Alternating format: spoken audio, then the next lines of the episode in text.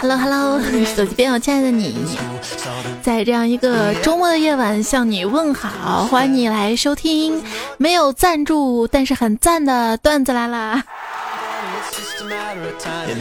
我来介绍一下自己啊，我叫彩彩，我的特长是睡觉，睡觉也算是特长啊，因为我睡觉的时间特别长。多希望我不需要睡眠呀，那样我就有更多的时间去浪费了。作为一个经常熬夜的人，老是被人问你平时几点起床啊？其实我发现了，他们根本不关心你到底几点起床，他们就是在为你回答之后表现出一副天哪你起得好晚呐，我平时作息时间可好了的优越感。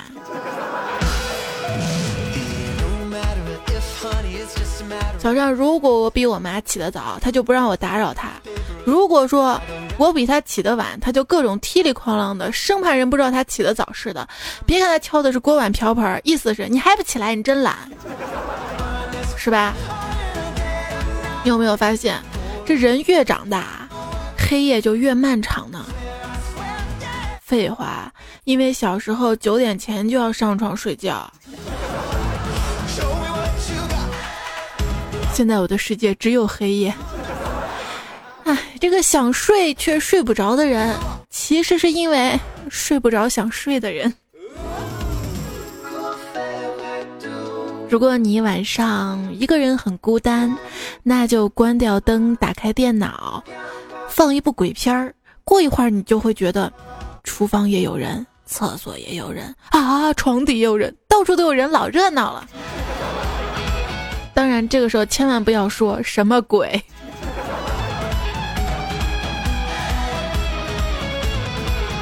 前天凌晨3点又听见那个声音了，那个微小细碎的声音，在这样不祥的夜里又一次隐隐响起啊，这折磨人声音不是幻觉哦。嘚的从床上弹起来，开灯下地，然后吃了一碗泡面，肚子叫了嘛。现在的养生专家啊，别说是泡面了，面都说不好不要吃。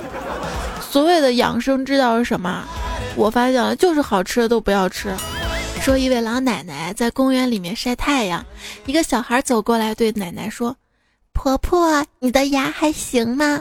老奶奶说：“啊，已经不行了，你看，牙都掉光啦。”于是呢，小孩拿出一包核桃说：“奶奶，那请你替我拿一会儿，我去玩。”这小孩刚走吧，老奶奶便戴上了假牙，从包里摸出了诺基亚呀。这是老早一个段子的反转哈。哎，我也终于知道了，诺基亚为什么会被淘汰成老年机了。这砸核桃方便呀！我觉得我们应该把年龄管教等级，这样一个80级的人要比一个80岁的人听起来厉害多了，有没有？我们老了就这么叫好不好？朋友圈里抽了一点二手，说了一句满59包邮，于是有人就说了：“你这是歧视年轻人啊！我没有59岁就不能包邮了吗？”记者采访一位100岁老人说：“请问作为一位100岁老人，你现在最高兴的事情是什么？”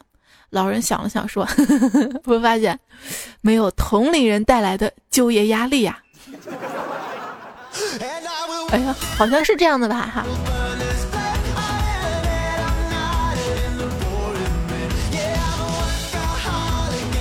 我姥爷退休在家，前天接了一个骗子电话，骗子说到我办公室来一下，这个套路大家都知道哈。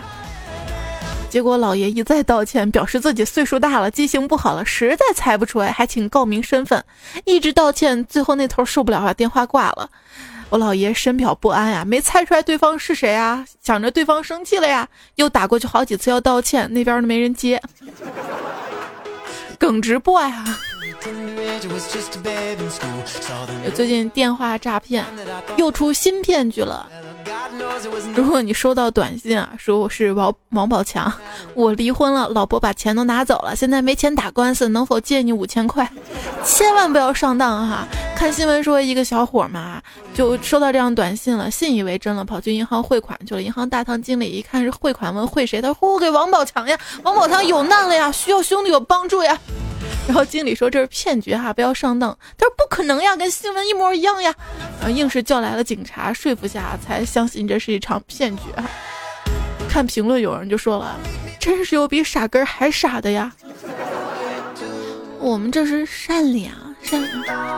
还看新闻说一个骗子啊，发了几万条诈骗短信，结果啥也没骗上就被抓了哈。你说你干啥不好呢，非要诈骗？无聊，你可以参加组织一些活动嘛，是不是？我们公司就组织退休老职工参加茶话会。一个老头呢就跟另外一个老头聊天啊，说这公司领导班子挺好的啊，还没忘我们这些老同志呢啊。结果另一个老头说，他们是怕我们中有的人已经死了，儿女仍然冒领我们的养老金，组织我们来是让我们自己证明自己还活着。这算是活明白啊。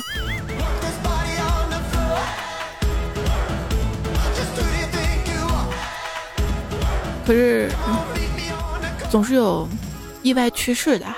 我一朋友他爷爷跟他奶奶就在同一天去世的，当时我问他这是怎么回事呢，他说我爷爷走得很平静，是在睡梦中安详去世的，但我奶奶不然，当时我奶奶坐在我爷爷的副驾驶位置。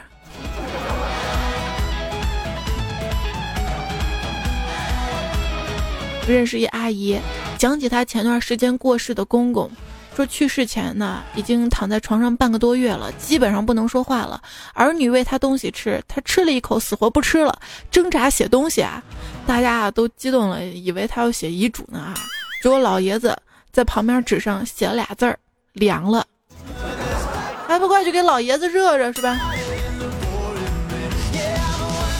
昨天下午回家的时候，我们家单元门口上坐着一老婆婆，双手捂着脸，严严实实看不到表情，胳膊支在膝盖上，静静坐在那儿。我不知道她正在经历什么，艰难孤独的晚年，还是老伴离她而去，还是儿女疏于尽孝，为何老年的境遇总是与悲情联系在一起？社会的责任？我正在思考着，老人打开捂着脸的双手，大声喊了一声，藏好了吗？我要来抓你了。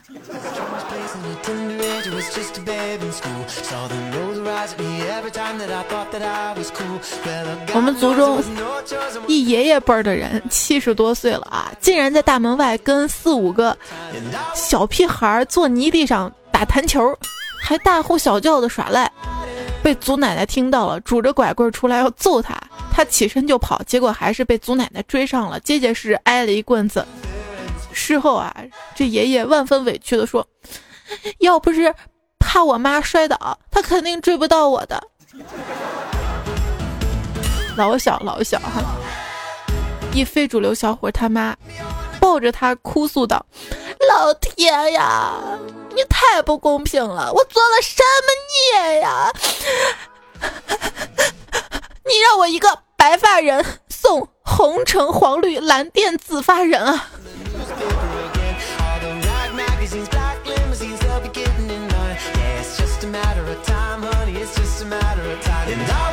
想要长寿，专家说不能抽烟啊，一天抽1支烟能夺走你10分钟的生命，一天喝一杯伏加特能让你少活20分钟，而作息规律、健健康康工作、不抽烟不喝酒，则能让你少活1天。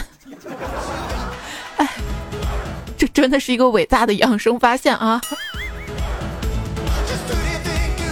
我一朋友太逗了，为让自己少抽点烟，他跑到阳台去做50个俯卧撑。我问他，你干嘛呢？这样做就不抽烟了吗？他说做完俯卧撑才奖励自己抽一根烟呀。得了绝症，医生说我还剩下3天。看到我崩溃的样子，他安慰我说，放心的去吧啊，你欠我的钱我会让你家人还的。世界上最不值得同情的死是作死啊。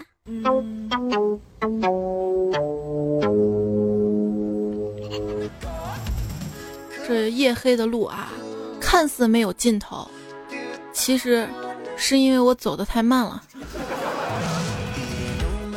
还是要走快点，不然会遇到劫匪。有一次遇到劫匪了，他跟我说识相就乖乖把钱掏出来，一边说一边把兜里的象棋的象亮了出来，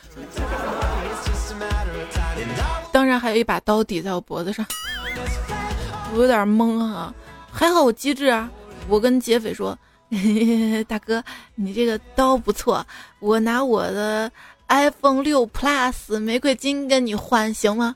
没想到劫匪居然答应了啊！我觉得太机智了，等我接过刀的瞬间，呵呵，跟我玩，抵住劫匪脖子说别动，打劫。劫匪简直被我吓坏了，一愣，然后默默地从兜里掏出了枪啊。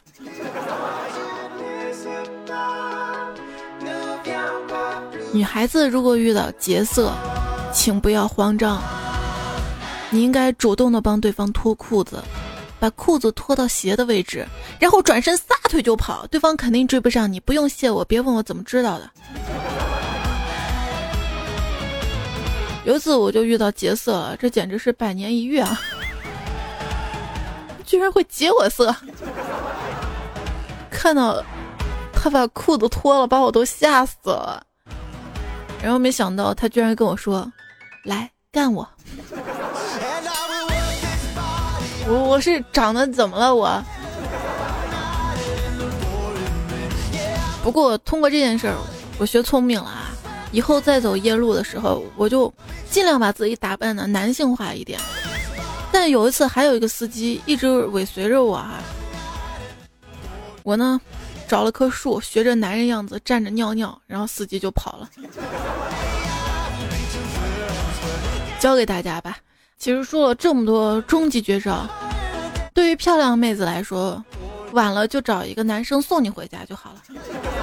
上学的时候跟胖虎顺路回家嘛，那天本来已经下课晚了，我们俩骑着自行车到村的那条路上挺偏僻的，结果他那个自行车给爆胎了，完了没办法了，我们只好推着自行车又回去，回到镇上，然后把他那个车胎给补了，然后再骑着车回家。到家以后天已经挺黑挺晚的了，我妈肯定着急嘛，村口一直等我啊，一见我问怎么这么晚回来呀、啊、结果那二货胖虎居然跟我妈来了一句阿姨我们去打胎了打胎了。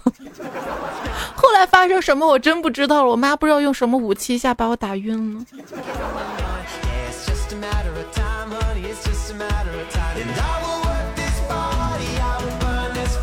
一个月黑风高的夜里，我走到了一个小商店，店里只有一个女孩跟她的妈妈。因为我面相些凶，小女孩看了看我，跟她妈妈说妈妈我怕。只今天她妈也小声来了一句别说话，妈妈也怕。我竟无言以对。有一次啊，坐末班车回家，中途上来一个妹子，一边投币一边打电话，喂我上车了，这车人特少，车上就一个人。听到这儿，我跟另外一名乘客惊恐地看着对方。大家有听说过人有三盏灯吗？就是晚上有人叫你，你不能回头，回一次就灭一盏灯，如果三盏灭完就……7月半那天夜里，我在前面走着，听见后面有人叫了我3声，我没理他也没敢回头，突然我脑袋瓜就不知道被什么东西打了一下。你是不是聋了呀？我妈对我吼着说。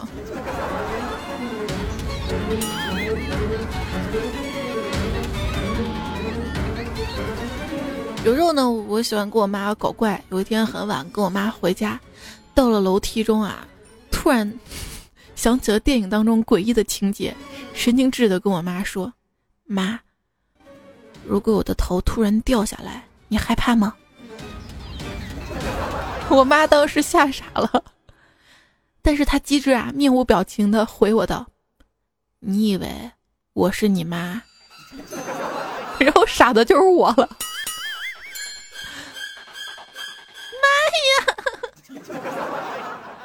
据说啊，你害怕时喊出的人名儿，就是你最爱的人。哎，那你知道卧槽是谁吗？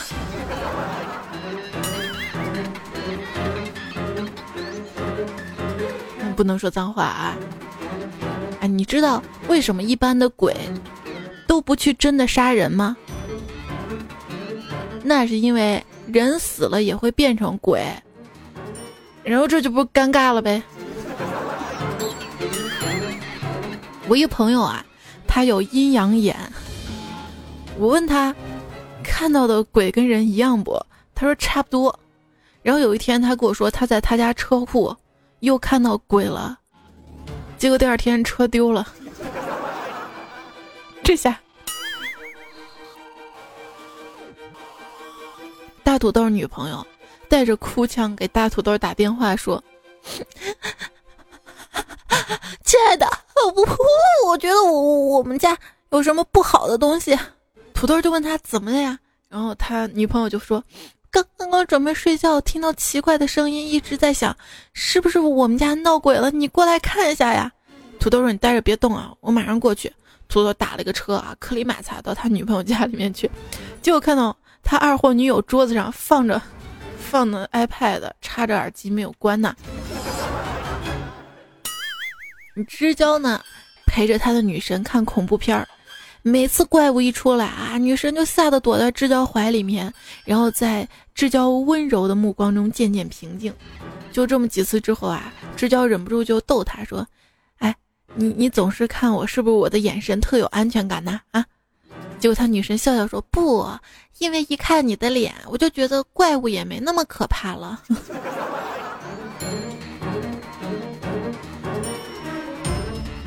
说一群人啊在一起讲鬼故事这事儿，就典型的吧，多听一时爽，回家独睡火葬场。有一次我们在群里面就聊鬼故事嘛，很自然聊到了家里去世的亲人，突然啊，一心彩呢说了一句话，大家一下子被戳中了泪点。他说，生来怕鬼的我，在外婆去世时特别希望世上真的有鬼啊。鬼怕光是有一定道理的，就比如说穷鬼怕钱花光。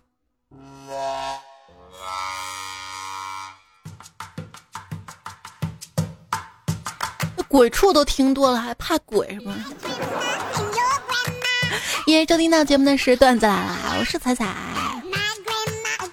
是谁说我声音温暖的，然后什么都不怕的？是谁说天太热了想凉爽一下的？又有谁说才也能在节目里讲鬼故事吗？我这还没讲呢，肯定有人怕的不得了了，要在评论里面吐槽了。我只求不掉粉儿。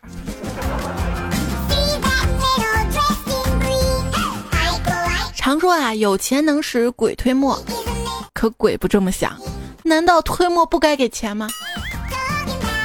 钱也不这么想，钱给鬼不会祸害人，给人就不一定了。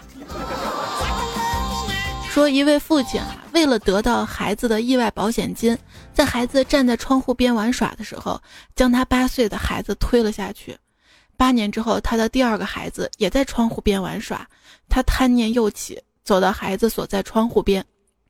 这个时候，孩子沉着脸说，爸爸，这次不要再把我推下去了。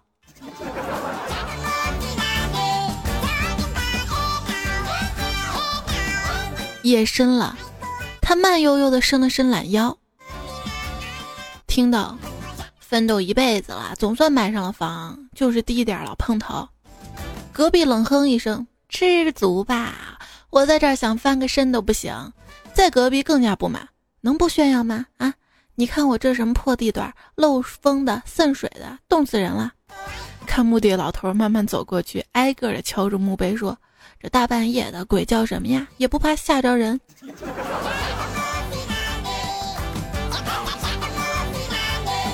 半夜熟睡中的2个人被房间里急促的敲门声惊醒了，女子踹了男人一脚说，你去开门。男的说，我大门都关了，怎么可能有人敲门呢？啊！女的说，那你别吓我啊，大半夜的。这男的说，哎呦，好像我怕才对吧？一直都我一个人住，你谁你谁？一女择配，是两家并求，东家郎丑而富，西家郎美而穷。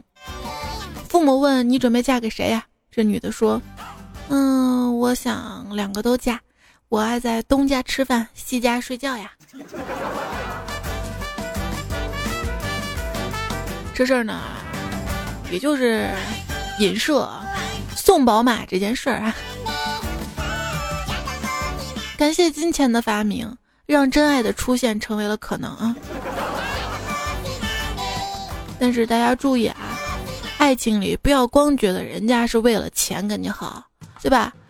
还有可能人家是想让你帮他家掰包谷呢。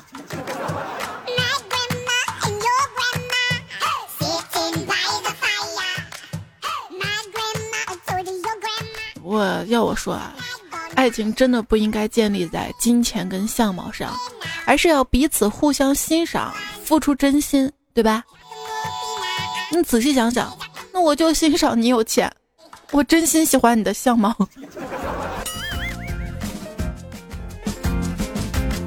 夜莺呢说，早上下班回家，打开中央5现场直播张继科跟一个韩国女的进行单打比赛。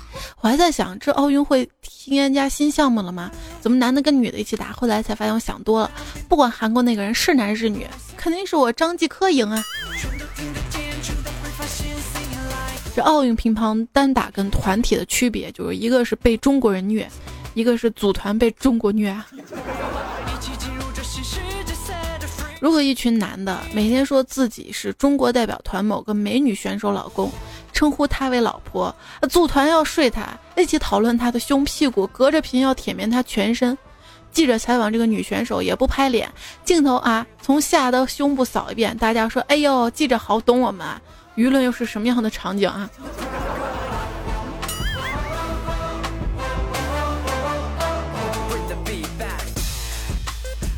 说这个，从目前运动员的剧本来看，大白杨是班里有人需要帮忙就第一个上的傻大个儿，马龙是温柔懂事的高年级哥哥，宁泽涛每天情书不断的隔壁班校草，傅园慧是晚上熄灯睡觉时一起躲被窝聊八卦的活宝宝，张梦雪是台上一脸我说你们可能都听不懂，但没关系，不听就等于没分的不了事。张继科就是那个坐在教室角落里面智商很高懒得听课，转起笔来帅死人，但几乎每天趴桌上睡觉的叛逆男。至于那个好清纯不做作，和外面那些妖艳贱货好不一样的女主角港真啦，在张国伟出现之前我一直以为是我。幽木然的说，一想到开学军训就有了季科同款的迷彩服，不知道该哭还是该笑啊。五测土说，才我发现啊，拖延症是最费钱的，那时候彩礼1万没结婚，现在拖到16万呢。问题是那会儿1万能出得起吗？就跟我买房一样，说房价涨这么多，那会儿买不起，现在一样买不起啊。丢丢说，这个主播不一般，长得好看似神仙，这个主播不一般，我喜欢他来他喜欢呢。这个叫彩彩老公经纪人说，我是彩彩老公的经纪人，我有料要报，钓鱼岛要在岛上钓，不在岛上钓不到，有能耐念3遍，这是你报的料啊啊！绕口令你考我真的是，大家试试好吧，钓鱼岛要岛上钓，不到岛上钓不到，真要考我3遍啊！钓鱼岛上岛等一下，这个是看错了，钓鱼要到岛上钓，不到岛上钓不到，钓鱼要到岛上钓，不到岛上钓不到，钓鱼要到岛上钓，不到岛上钓不到，怎么样？很棒吧？鼓个掌。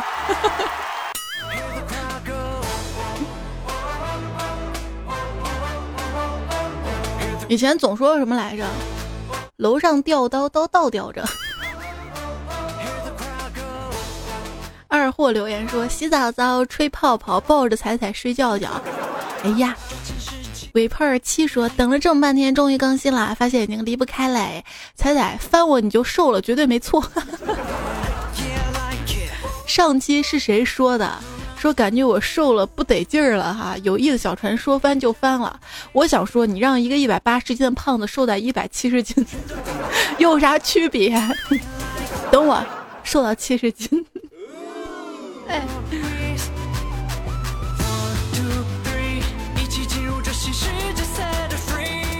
杨爷说：“你的段子呢？我干农务活的时候都戴着耳机听，有时候听到最搞笑的时候，一个人拿着农具，撑着身体在那儿笑，感觉好傻。”那个田里有 WiFi 信号是吧？家里下载的，不管咋地哈，我希望是家里下载的，这样到田里也没有 WiFi 去下别人的节目，也就只能听我节目反复听。这位朋友留言说的，这位昵称的朋友说：“彩彩送你个标题吧，管你谁是谁，摔了你就赔。”其实这样的，前段时间呢，我出去干活，把公司仪器摔了，结果公司领导大怒：“摔啥呀？自己赔自己赔！彩呀，我是给公司干活，咋就不算工伤了呢？”哎，前段时间我看新闻说是一个送外卖的啊，在路上出车祸把人家车撞了嘛，结果人家这个公司都赔了，算是。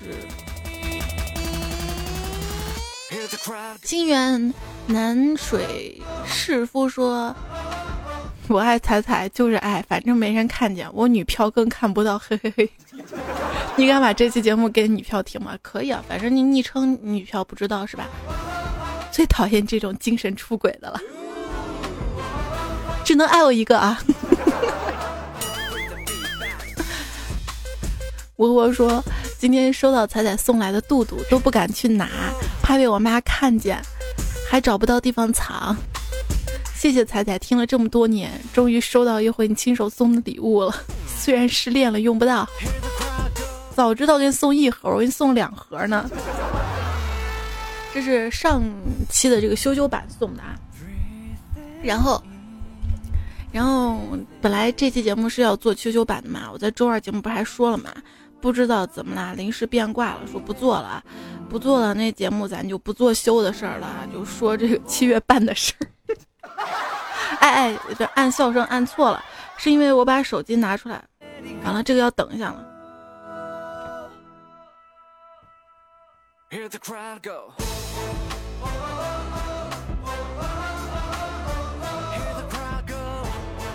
手机拿出来，广告过后，就手机上的广告过后啊，来看到这一期获奖的朋友。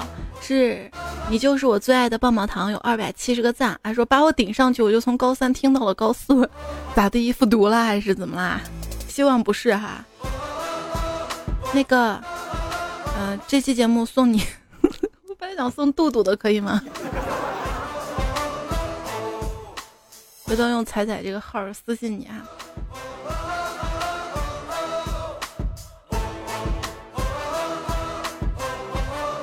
3个波板糖是被点赞第2的朋友，他说等了一晚上，终于等到更新啦，偷偷的已经把文字版看了。好了，那个要大家如果听完节目有喜欢的段子想要转发给朋友的话，文字版在我的微信订阅号上面啊，在微信的订阅号搜彩彩就可以搜到我了。然后很多朋友问背景音乐是吧，在喜马拉雅的节目详情当中有贴出来，然后微信文字版也有贴出来，然后不在这个文字版的前面就在后面啊，然后微信菜单栏也有。好吧，每次找大家给我推荐背景音乐，然后一输那个关键字背景音乐出来都是这个背景音乐是什么，那个背景音乐是什么。这首歌是超级冠军，是一位段友提供的，说做奥运段子的时候播出来。这个奥运段子都讲完了是吧，我可以换首歌了吗？我们听下一首歌啊。继续看到的是路飞是第4哈。前几天去买鱼，张哥就说：“阿姨，我要一条鱼，然后秘制尴尬呀。”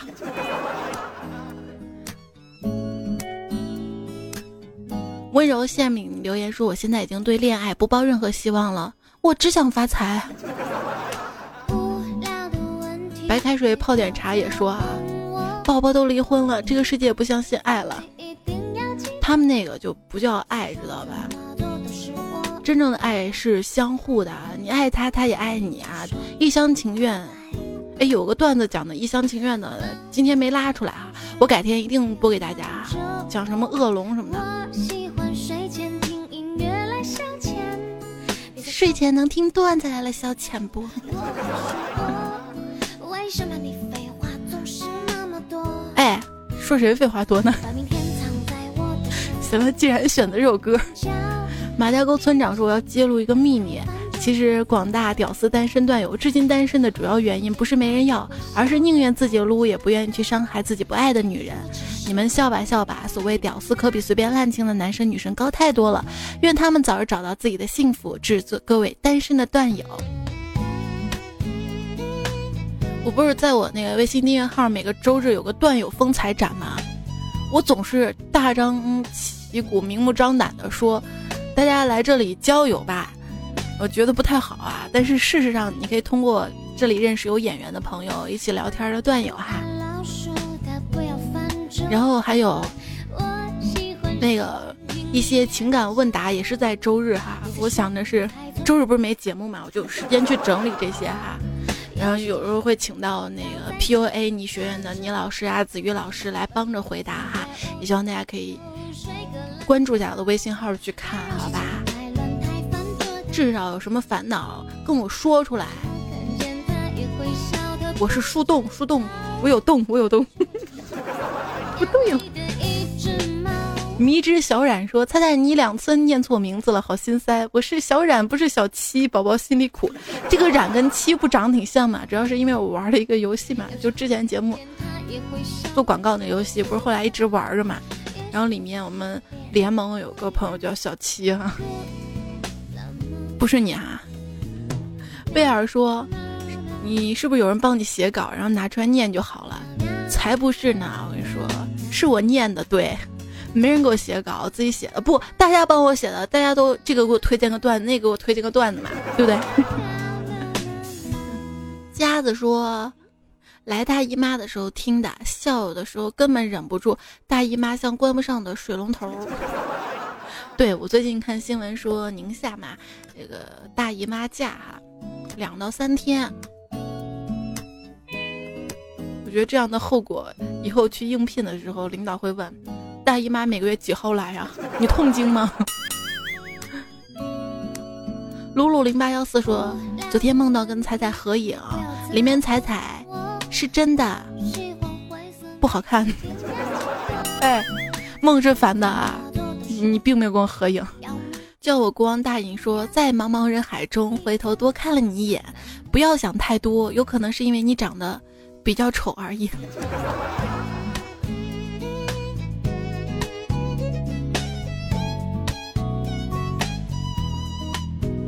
隔壁小王说，七夕那天我看见一个朋友一个人逛街，结果我就嘴贱的问了一句，你为什么一个人逛街呀？结果他瞪了我一眼说，我怕半个人逛街吓到你啊！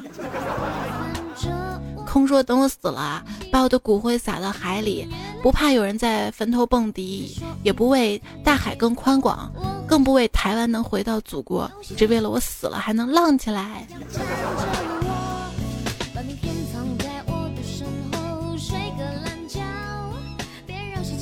最后干了一碗鸡汤。当你被激发洪荒之力，决定要重新开始的时候，没关系，睡一觉，一切将被打回原形。你不睡啊，不睡明天更没精神啊。看到了天气突然不好了起来，我恍然大悟，不是阴天，是晚上。好啦，夜深啦，各位好朋友们要早点休息啦。今天的段子来了哈，最后跟大家啰嗦，时间有点超长了，也谢谢你能一直听到我啰嗦到这里，都是真爱，谢谢你们。最后呢，要特别感谢这一期提供原创段子的朋友，企鹅香香长、白妈忙死了、正宗好鱼头、田耕、健神葡萄、放学你等我，然后不二，还有等一下啊，刷到这儿，青柠啊不对，青柠跟那个柔婉。三棒叔叔、小乔、薯条、鱼鱼、梦玲、敷衍、了尘、all in、water 不晓得、青龙，还有这位大师啊，提供了背景音乐啊，段子提供者还有北美小桥段正在输入心随你动，周梦真他们饿段子喽，马哥记我的男神情刘洋，一轩锦岛部长帅、英式美品笑话百科、中二化学老师、鸭沙龙、谢泼德、扣惹琵琶看春秋、散局小五、苦逼老师、段子界的江湖客、无水印的情人节、恒基 1.04596、瑞你们、杰克波比小夏子、纳兰无机、迪提心理不努力会死、连雨小勇、卡桑布拉卡、布鲁斯盖才有菜、话题化了妆、励志运动胡、亮坤同学、安内院好医生，也谢谢你们哈。好了，废话不多说了，这一期的段子来告一段落啦，下周一的段子来了，到时候我们不见不散啦。就算有时候看见他也会笑得不知道，也许我只是别人眼里的那一个笑了啊，想笑开心的笑起来。我刚才说就算算了，没有那么多就算了，还是要乐观一点好。